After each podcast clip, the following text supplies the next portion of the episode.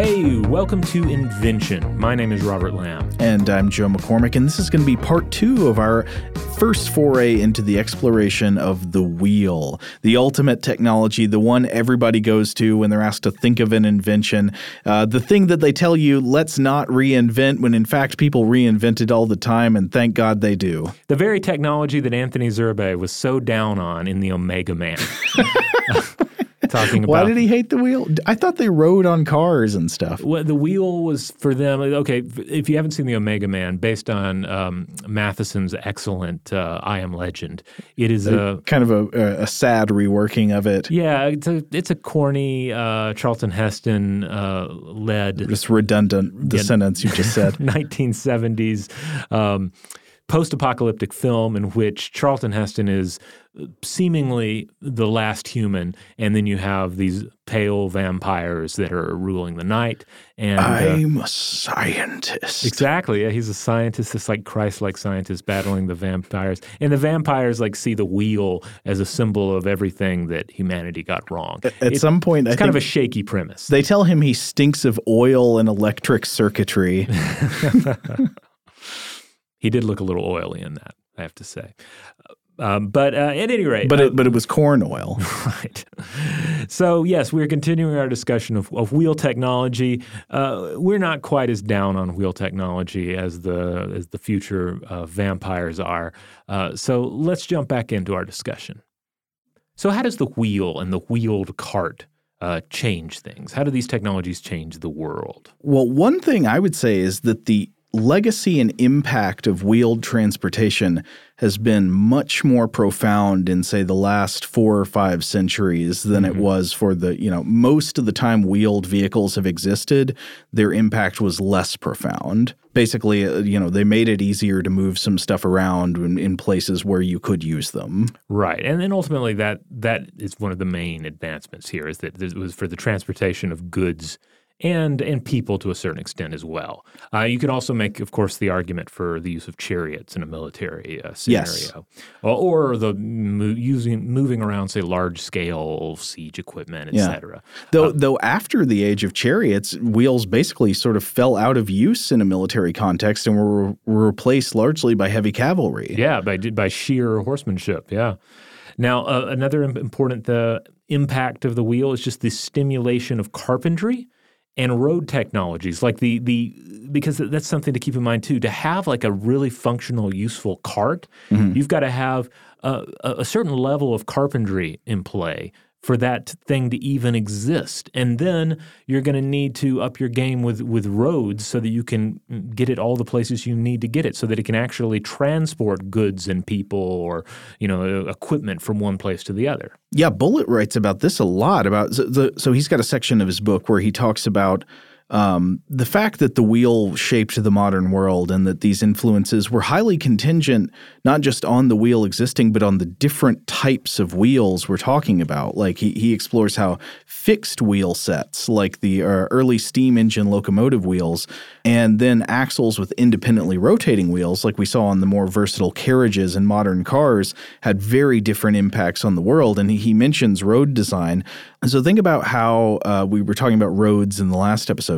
When the first carriage roads uh, came about, they were usually based on old roads that had been used for centuries by foot and you know animal transport. Right. Whereas the first railroads had to be a, of a completely different design. They had to be built anew into the landscape for obvious reasons.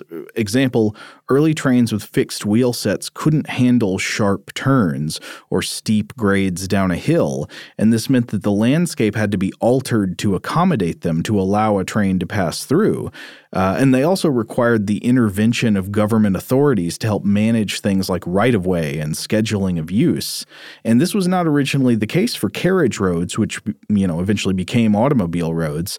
But funny enough, a lot of aspects of the design of railroads were then later recreated when interstate highway systems and their worldwide equivalents like the Autobahn were born. Yeah, just the idea that oh, we're gonna we're gonna build a road from point A to point B. Uh, there's a hill in the way we're not going to go around it. We're not going to go over it. We're going to go right through it. If that means building a tunnel, we're going to do it, or we're just going to cut a massive, uh, you know, slice out of that hill. Yeah. And we see this all over with uh, certainly with our trains, but also with our interstates. Yeah, but also avoiding stops, avoiding sharp turns, Mm-hmm. avo- you know, do, doing all that kind of stuff you would see in railroad design. But now it's to get lots of cars through all at once. Another story uh, Bulliet tells about road design that I thought was interesting was about uh, this Scottish guy named John McAdam, who was born in 1756, who came up with a new design for carriage roads. So you had a traditional way of building roads, which was essentially based on the Roman road design. You'd have like flat paving stones on top of a layer of cement that went on top of a layer of smaller, looser stones. This is great for foot traffic. You're, you you know you want to march a bunch of legionaries through. That's fine, but heavy carriages and carts with iron rimmed wheels would crush these roads. They would break the flat paving stones and ruin them. And at one point, even uh, the Roman Emperor Theodosius uh, set weight limits on wheeled carts. This was in 438 CE to prevent damage to the road systems. Uh, but by the 16th century, when carriages were becoming really popular in Europe, it was clear that an inverted design worked better. So you'd have larger stones or blocks on the bottom, and then you'd cover it with smaller stones, like you could use stream bed gravel, that could better survive the assault of wheeled carriages. But an even better design, supposedly, was this guy, uh, John McAdams. And this was roads paved with small stones, not tiny pebbles, but small stones that had to be of a certain small size and sharp edged rather than round. And uh, when it comes down to the size, Bulliet writes that, uh, quote, building supervisors sometimes put them in their mouth to check. But the sharp edges of the stones actually mattered because that meant that when traffic went over them, it would pound the stones into each other and sort of compact them rather than pushing them out to the sides of the road, as often happened with smoother stones. Hmm.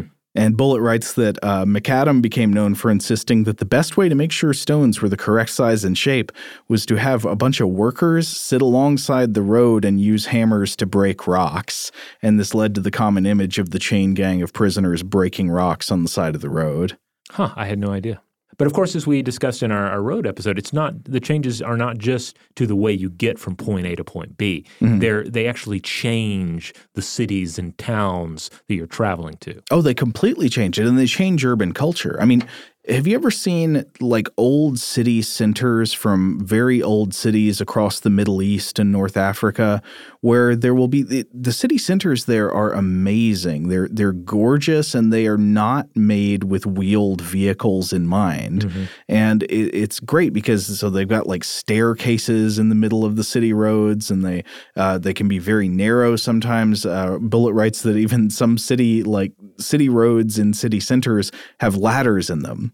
And this is fine. You can deal with this on foot. Yeah. Uh, but they're just not made for cars. And so the carriage revolution of the 16th century led to city designs with straighter roads, wider roads that were better paved, and with sort of regimes to keep obstacles out of the middle of the road. And this had a really profound effect on culture. Like, do you ever think about the irony of what it means to be streetwise or life on the streets? Like, I think what we use that to mean is being out in public, mingling with people and strangers, right? Yeah.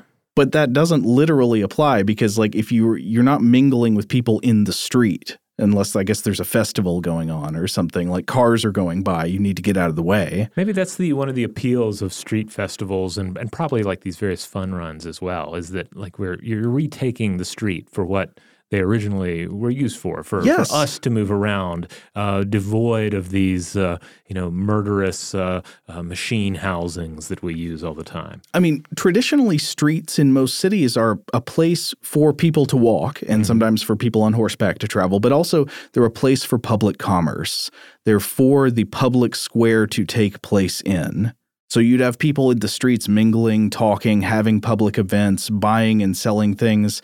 And this changed somewhat with the carriage, and then it changed a huge amount with the motorized car the motorized car with the car, you know.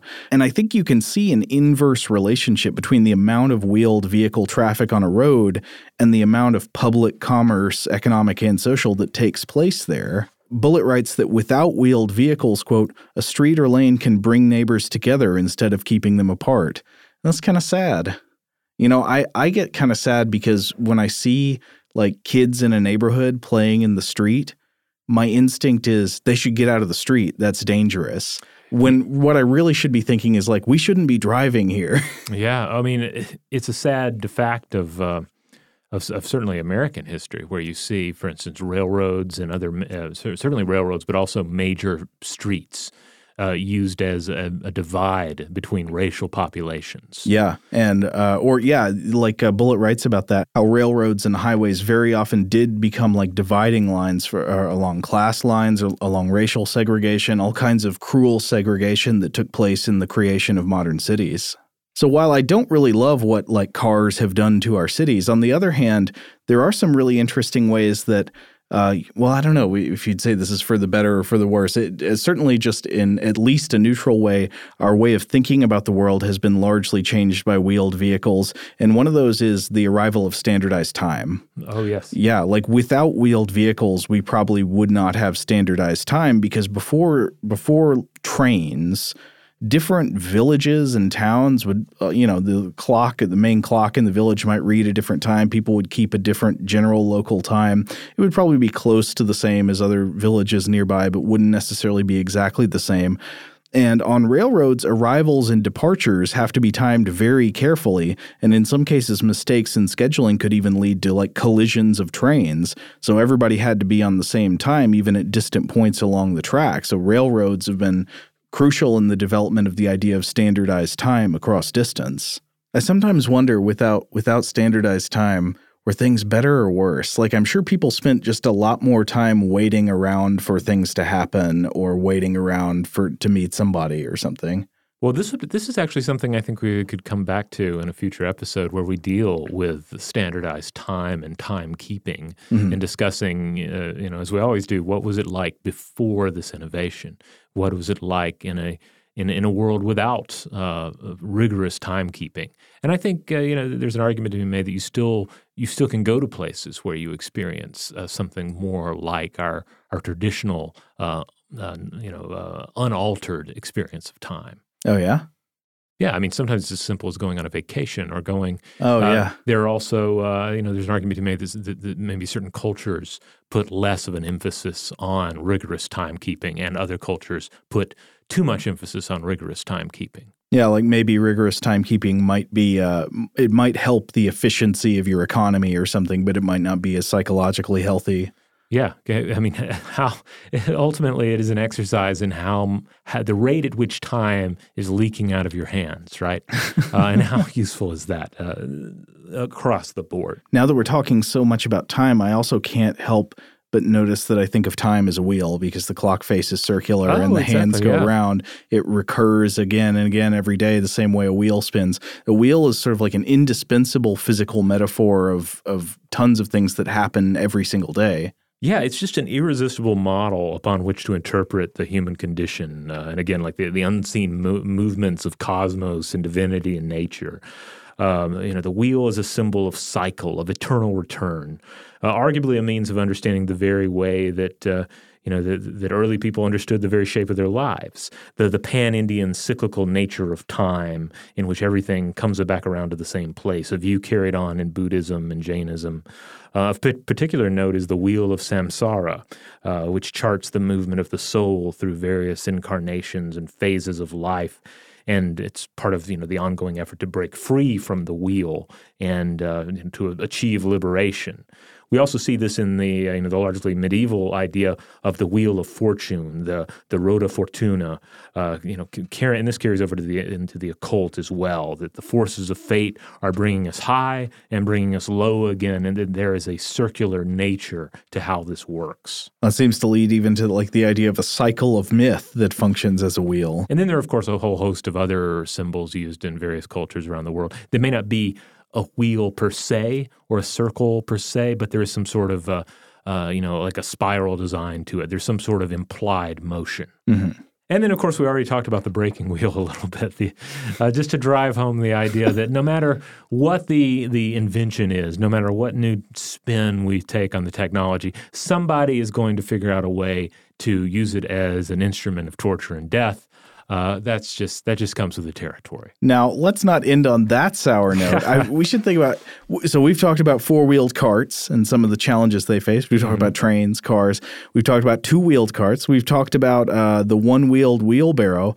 But if you really want to get down to like the true form of the one wheeled vehicle, I think we should take one final look at something called the monowheel. Oh, I love these. I would love to ride in a monowheel. I don't know if I would actually because it seems like it could easily end in in a, a tangled metal death. uh, but a, a monowheel, if you've never seen one, is a sort of experimental or novelty type of vehicle. It, it's not actually all that useful uh, compared to other types of vehicle, but it is a single wheeled vehicle, sort of like a unicycle. But when you're on a unicycle, you sit up above the wheel in a monowheel, the driver generally sits inside the wheel. Mm-hmm. So think about like you're sitting inside a hula hoop frame, and then on the outside of the hula hoop frame, there is a wheel, and you can power it somehow with, I don't know, pedals or with a motor. And obviously, because there's only one wheel, this is going to be very difficult to steer. Doesn't it sound like fun though? It sounds like fun. I've uh, I've seen I've run across a number of cool images of these uh, these vehicles. I've never actually seen footage of one in motion, mm-hmm. or, or, I assume one falling over, uh, which, which, if you, it, it, looks like something that would be uh, be easy to wreck. Yeah, I mean, I guess one way around that is like you could make the center of it more of like a, a spherical cage, mm-hmm. and then just have a single wheel that rolls on the outside. I think I've seen some designs like that. I'm surprised I can't think of any science fiction treatments of this offhand. I'm sure they're out there, like some sort of a, a futuristic vehicle that is essentially a mono wheel, uh, because it lends itself well to that kind of uh, vision. I feel. I, I, know I've seen it in some sci-fi movie, and I can't remember what it is. I think maybe one of the Men in Black movies has one. Okay, because it feels very Tron, but I'm pretty sure oh, they're not in Tron. I could be wrong. Somebody's working on the next Tron sequel. Replace the light cycles with light mono wheels. Yes, please. And if you're not working on the next Tron sequel, please work on the next Tron sequel. I, uh, I, I would love to see another one. Okay, we're going to take a quick break. We'll be right back with more on wheels.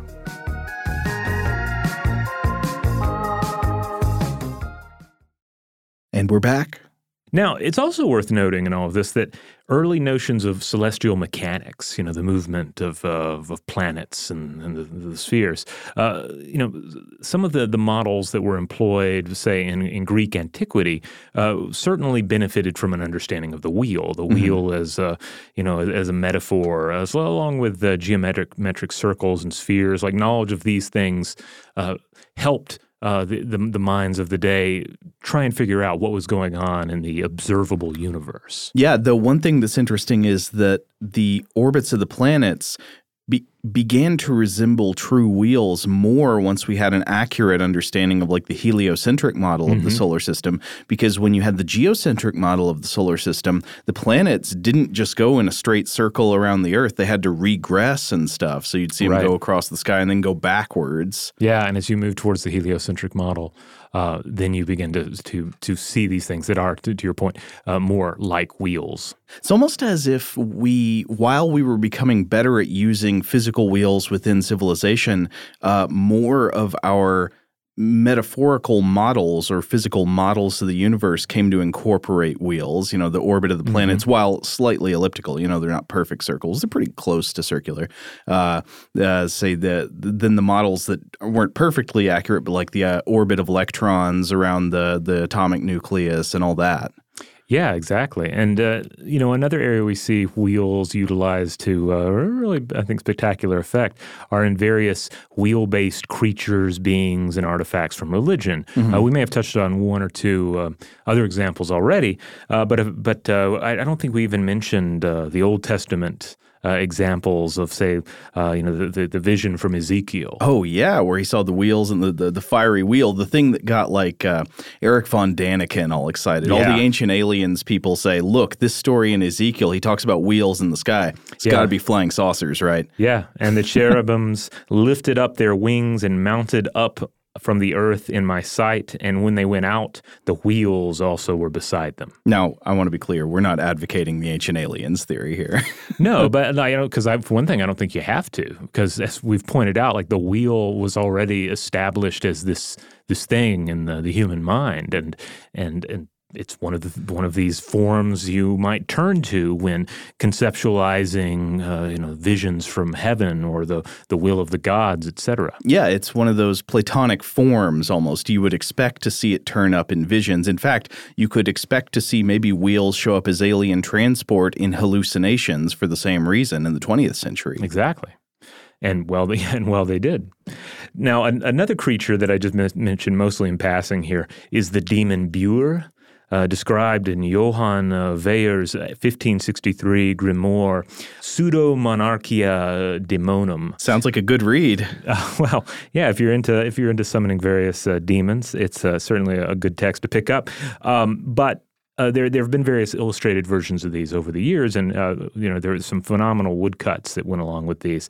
But uh, the demon Buer is uh, is is described as the great president of hell. Mm-hmm. like all these different demons have different uh, roles and positions in hell, and this one's most notable because it looks kind of like a uh, a, a, an evil lion's head with uh, what five different goat legs kind of mm-hmm. rotating, or it's like rotation is implied anyway. With the different goat legs poking out of him, he looks, you know what he looks like is an overbalanced wheel, which I'll talk about in a second. Yeah. Uh, some people might remember this guy because I believe he was also on a Black Sabbath album cover. Oh, I don't remember that. Or maybe it was an Ozzy uh, solo album cover. But at any rate, uh, it, it, certainly has shown up in um, in metal iconography a few times. Right. And then, of course, there's the there's the idea of the juggernaut. Uh huh. Uh, so this is, you know, in modern English, this word often refers to like a large, impossible to stop force that's on motion, or a complex machine. You know, like this company is a juggernaut, or this, uh, or I don't know, this football team is a juggernaut. You know, it just can't be stopped. Meanwhile, in uh, in British usage, you'll find that it you know, is often uh, used to describe, say, just a large truck. Yeah. Uh, but all well, was, I would expect it to be someone who explores juggers. well, it actually doesn't have any connection to the to those uh, word roots because it uh, it derives from 17th century uh, British observations of the wheeled altar cart processions at the Jagannatha Temple uh, in India. See, that's so that's where we get it, Juggernaut, okay. Jagannatha, um, and and this is basically just a situation where you'd have carts, really ornate carts with with big wheels, and they would carry statues of uh, uh, like a, the Hindu deity uh, Jagannatha, along with a couple of other um, uh, key uh, figures. And uh, they observed this, and there were even like these, you know, erroneous accounts from, for instance, the fourth, 14th century text, the Travels of Sir John Mandeville, which said that Hindus would cast themselves before these great wheels as a sacrifice. But that's not true. Yeah, that's not true. It's just a a parade, a procession of uh, of sacred altars upon wheeled vehicles. Now, this is interesting because it kind of connects to the idea of the wheeled funerary carts we yeah. were discussing in the last episode, where there were apparently cultures that uh, didn't there's no evidence that they used wheels all that much just for normal everyday work but there might have been wheeled carts to like take a body to its final resting place.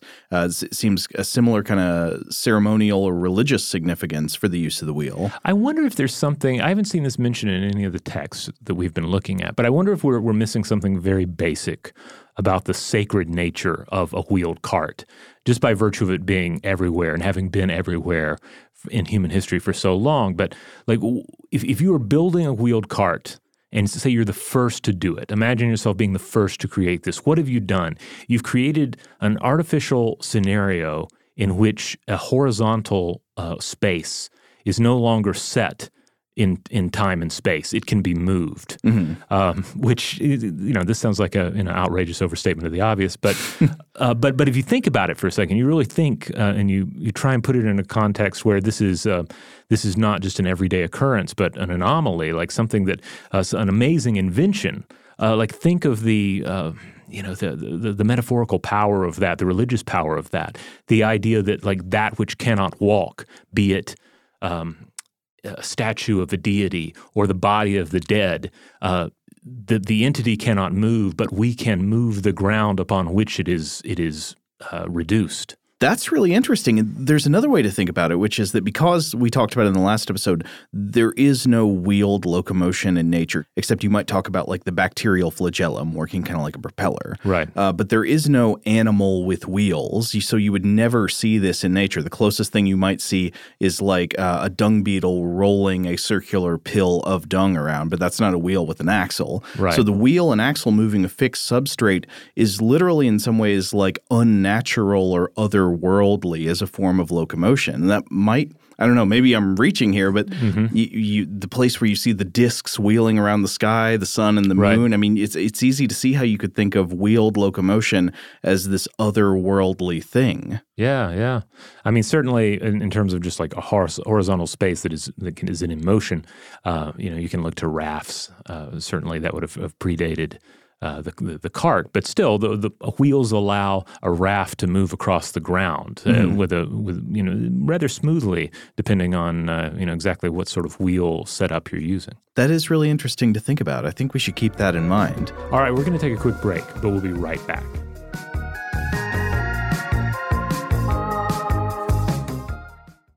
All right, we're back. Let's get rolling. Now, one thing I was reading about that seems kind of interesting to me is that also, uh, if, if we want to sort of like get into the realm of the unnatural to look at otherworldly types of wheels, perhaps the most famous design for a supposed perpetual motion machine is known as Bhaskara's wheel or the overbalanced wheel. Now, I know we're focusing primarily on wheels for transportation, but I, I think this is too interesting not to mention. Uh, we could easily do a whole episode, and I think we should in the future, about failed attempts to build perpetual motion machines. Because the, the idea of the perpetual motion machine is sort of a perfect test case where the earnest ambition or dishonest cunning of inventors and self proclaimed inventors sort of crashes headfirst against the laws of physics.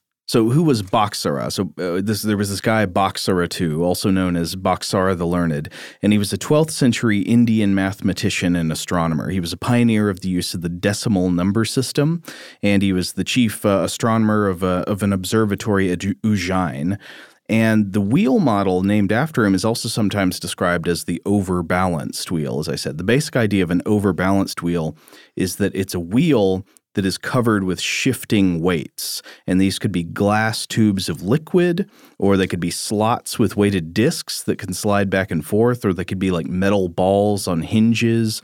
You've probably seen some form of this or another at some point. But the key is it's anything that allows a significant amount of mass to transfer from one side to the other of, of this uh, of these things that are all around the wheel. And on the overbalanced wheel, these weights are angled to shift so that one side of the wheel is always heavier than the other side, or so that parts of the wheel on one side of the axle are always providing greater torque, which should, in theory, keep the wheel spinning forever, right? But Robert, I know we've looked at a few perpetual motion machines in the past. Never really seems to work out, does it? Yeah, it does. It doesn't quite work. Uh, because unfortunately, we now know that you can't make a machine like this.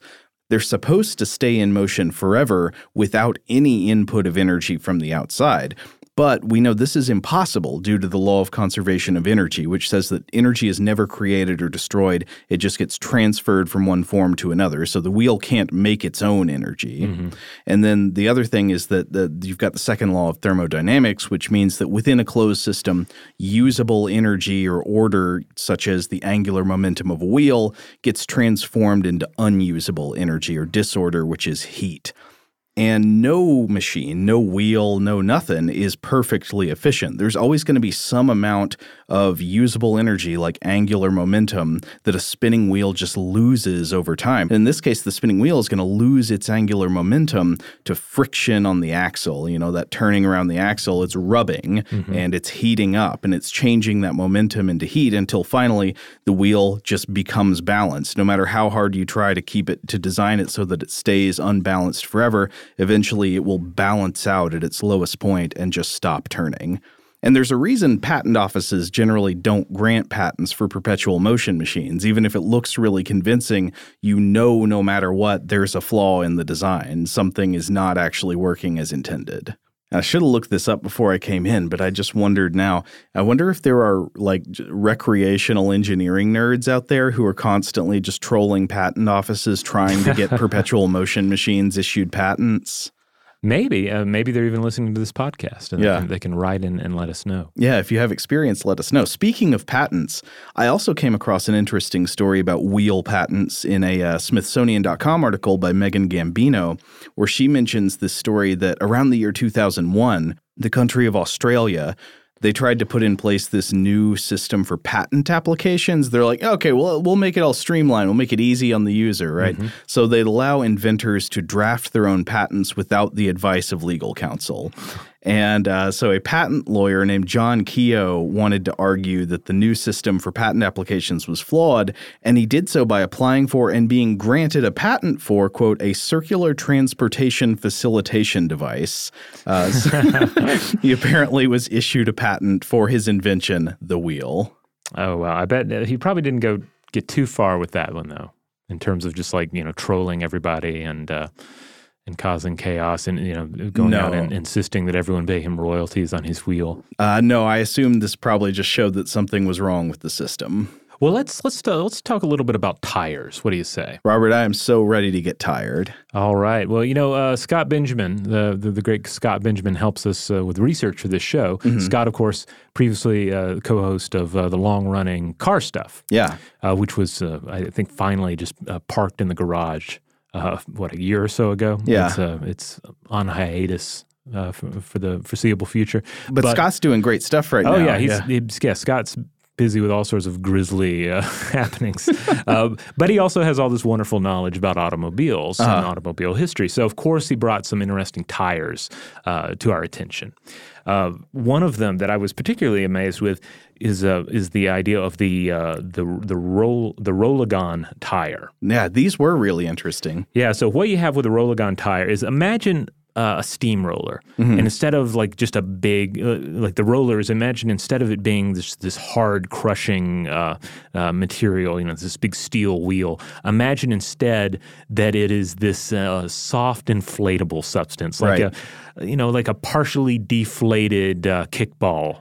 Uh, that that's that's about what the the the Rolligon tire consisted of. The classic image of the Rolligon tire is an image of its inventor, William Hamilton Albee, Yes. being joyfully run over by his own invention and like giving a smile and a thumbs up while it's on top of him. Right. Now, its primary uh, feature it was not that it could run over its own inventor without killing him, uh, but rather that you had, with these low pressure rollers, you could roll across soft or uneven terrain. Right. And so the- origin story to this is pretty pretty cool. It was 1935, and Albee was teaching in a small Eskimo village in the Bering Strait, and he saw uh, some of the locals there using bags of swollen seal skin, like like essentially sealskin balloons. Uh, and they were using these to hoist a boat out of the water, a boat that was filled with about four tons of meat. And roll it up a hill, right? Yeah. Yeah. So essentially, these were like wide tires that, that were sort of like low pressure balloons made out of tough material. Yeah. So in 1951, Albee ended up adapting this concept using uh, nylon rubber bags on rollers. Uh, Goodyear actually uh, manufactured them uh, based on his plans, and the, the Rolligon was born. It does sound like a creature from the Hitchhiker's Guide to the Galaxy. it does. Uh, the U.S. Army actually used these in Korea. It was it was a successful concept, and it's still used today in some forms. But th- they were ultimately too expensive to make, and certainly to to mass produce uh, or to even mass market. You know, very specialized tire, uh, the Rolligon. Yeah, and I think it's a really interesting variation on the concept of a wheel or a tire because normally you want kind of narrow, high pressure tires to reduce friction and improve efficiency of steering and movement. Like y- you might notice in your car that if your tires are running at low pressure, it's a little bit harder to steer the car. Yeah. So yeah, this is not the kind of thing you would take out on the highway. No, no, no, no. but wider, lower pressure rollers taken to the extreme here can be more forgiving when the terrain is undependable, Right. right? They can just sort of roll over whatever. They're not going to get jostled around too much. And so a machine like this could never be built for speed or for efficiency, but is great for rugged environments. Now, another uh, design that Scott brought to our attention the tweel. Yeah, this is great. So what is this? tweel is kind of what it sounds like, right? If you take a tire and a wheel uh-huh. and you remove most of the tire, so yeah. there's just the T left, well, you have a tweel. Modern airless radial tires, they're used for uh, generally things like golf carts, but also construction vehicles, lawn mowers. Uh, basically, it's all rubber spoke, virtually little no little to no tire. Or another way to think of it would be it, it kind of feels like a, a, a toy car's uh, wheel and tire uh, scaled up to, uh, to its like usable form. Mm-hmm. Um, another interesting take on the tire. This has been described as the tire of the future. The spherical maglev tires. Uh, and these were these, uh, these were produced by Goodyear, I believe, as well. Uh, the idea is that you have a tire and you transform it essentially into a sphere, and then you kind of use kind of a kind of something that's like a uh, computer mouse ball uh, insert socket. Mm-hmm. Uh, that's how you would line these up on the bottom of a vehicle. You know, four, just like you would have four tires and it would enable crazy mobility because you could you could you could really just maneuver this thing like an IKEA shopping cart. Yeah, it'd be kind of like the casters on your office chair. Exactly. Yeah, so you could do like all sorts of amazing parallel parking. Uh, the sky's the limit. But of course, you'd also need a computer to help drive these things because, like an IKEA shopping cart, it could things could just careen out of control. Yeah. Um, and then you have to you know flee the store. Uh, but uh, but yeah, and you'd certainly need a computer to help driving if you were doing anything other than just traditional driving, if you had it in you know anything besides just sort of typical automobile mode. But uh, the, the other crazy thing about it is not only the, the spherical nature of the wheels, but the car would essentially float above these tires via magnetic levitation, thus the, the maglev we talked about. So it's just another example that yes, we continually reinvent the wheel. We continually reinvent tires. I want to see this episode lead to a revolution in everyday language. I think people should stop using the phrase, let's not reinvent the wheel. Not only because a lot of times when people say it, they're actually just like trying not to get you to do something that is important. Right. but also because it doesn't make sense as a phrase. The wheel is constantly reinvented. The wheel and the infrastructure that supports it had to be reinvented, or we wouldn't have the vehicles we have today. It's ridiculous. Well, Robert, this has been really interesting, but obviously we've touched on so many things we're going to have to come back to in the future. I think tires, tires are are more fascinating than you might imagine. Yeah, this is one of these inventions that really, I mean, it's not just one invention; it's multiple inventions. It's a legacy of inventions, and then spiraling off from from it are all these different uh, divergent technologies and necessary, um, you know, supporting technologies. So, I yeah, I, I I'm pretty sure we're not done with the wheel yet uh, and, and, neither is is human civilization. Uh, we are still reinventing the wheel um, constantly. I predict that by 2050, all human civilizations will have transitioned to motorized pogo stick. well, wouldn't that be nice? It's hard to wage war on a pogo stick, one assumes. All right. Hey, if you want to check out more episodes of Invention, head on over to inventionpod.com. That's the that's the mothership for this show. That's where you find all its various uh, episodes and links out to social media accounts. If you want to talk about this this series uh, with other listeners, be sure to uh, to explore the Facebook group uh, "Stuff to Blow Your Mind" discussion module. That's where listeners uh, gather to discuss both episodes of "Stuff to Blow Your Mind," which is our other show, and invention. Uh, we're, we've already had some, some, some delightful conversations on there, and we have merchandise now. By the way, if you're if you're if you're getting to where you really for invention for invention, yeah, I didn't know that. Yeah, we have, there's merchandise. If you've gotten to the point where you're, you're digging the uh, the show enough, and you really like that snazzy logo that we have for invention, which I think is arguably a, a, cooler looking logo than Stuff to Blow Your Mind. You can now get it on shirts and pillows and stickers and uh, you know iPhone cases. Yeah, you can get a notepad with the logo on it in which you can jot down your own inventions. Yes, that's where you'll do the design for your death ray, but it will be stolen by shadowy authorities from some government when your home is burglarized by the Anti-Death Ray League. That's true. That's always a risk. As always, uh, we ask that you rate and review the show wherever you have the ability to do so. That is the best way to support what we're doing here. And subscribe, subscribe to Invention uh, wherever you get your podcasts. Huge thanks, as always, to our excellent audio producer, Tari Harrison. If you would like to get in touch with us directly with feedback on this episode, uh, with a suggestion for a future topic, or just to say hello, you can email us at contact at inventionpod.com.